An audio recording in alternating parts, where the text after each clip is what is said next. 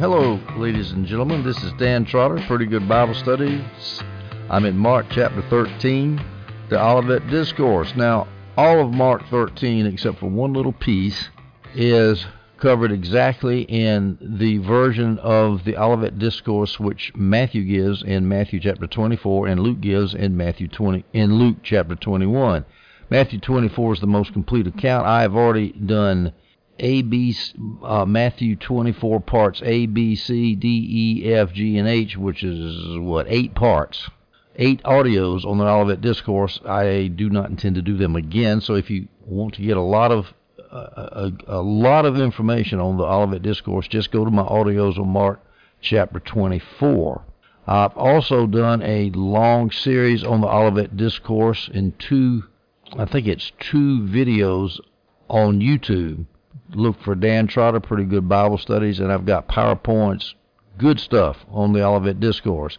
I've spent a lot of time on this because I've wondered about the Olivet Discourse for decades, and finally, after doing a lot of study on it, I came to the conclusion that there's only one way to interpret that discourse, and that is that Jesus was referring to his coming to destroy Jerusalem in AD 70. He was not referring to his second coming at the end of time. And that erroneous assumption has screwed up so many interpretations of this passage. It's a difficult passage but I go through it in great detail in Matthew chapter 24. Now, at the very end of Mark 13, there's a little parable, the parable of the porter, that's kind of lost because people usually don't look to Mark 13 when they study the Olivet Discourse. So I'm going to go over that real quick and then just shut this audio down. Mark 13, verses 34 through 37. Watch, be alert, for you don't know when the time is coming. It is like a man on a journey who left his house gave authority to his slaves, gave each one his work, and commanded the doorkeeper to be alert. Therefore, be alert, since you don't know when the master of the house is coming, whether in the evening, or at midnight, or at the crowing of the rooster, or early in the morning. Otherwise, he might come suddenly and find you sleeping. And what I say to you, I say to everyone, be alert.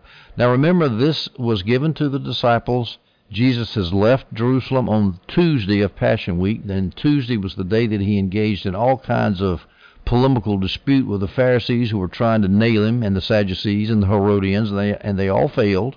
And then he pronounced a bunch of doom and gloom parables on them about God taking their kingdom away. And so that's the theme of the hour here.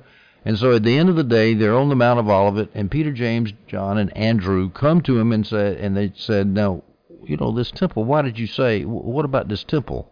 You say it's going to be destroyed? One stone's not going to be left on top of the other? And so Jesus talks about his coming, but it's, it's his coming in judgment on Jerusalem. The context, and I think this is a slam dunk. I know this is a minority opinion, but I'm telling you. The disciples had no concept of resurrection from the dead, is easily proven from the Gospels. And if they didn't have a concept of, of resurrection from the dead and an, an ascension to the Father. They certainly didn't have any concept about Jesus coming back at the end of the world. They weren't asking about the end of the world. They were asking about the end of the temple, and and which follows, and the circumstances which follow from that, which is the end of Israel, the end of Jerusalem, the end of the age, the end of the Jewish age. So that is the context.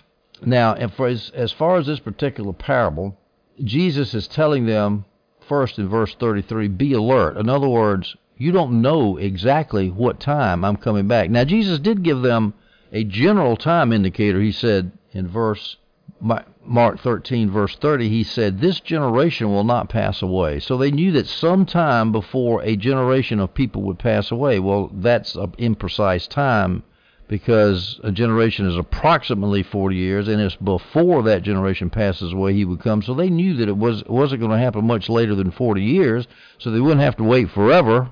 He told them on the Mount of Figuration, some of you will see my coming, which means that some of you are going to be able to last for 40 years in order to see my coming. But that still doesn't tell them the precise time.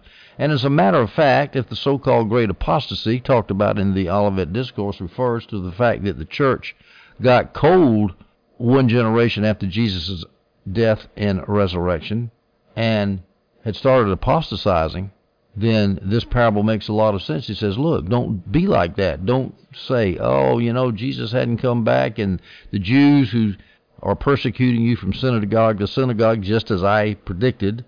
Don't start saying, well, you know, things are tough. Let's just forget this Jesus thing. Let's forget establishing the kingdom of God. He says, no, you just need to keep your eyes open. I'm going to come back and take care of these persecuting Jews who killed me and who have killed the prophets from Abel to Zechariah. I'm going to take care of them, but you've got to be wait, waiting and watching for that and don't lose hope. That's the general idea here behind the Olivet Discourse. And this parable of the porter, it more or less speaks to that idea.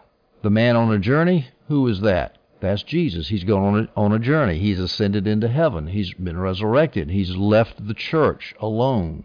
The man on the journey left his house, gave authority to his slaves. Well, who are the slaves? That's his disciples, the ones who are doing the work. Because Jesus said his slaves, the, the absentee man on a journey, gave each one his work. That means the disciples were supposed to be working, establishing the kingdom.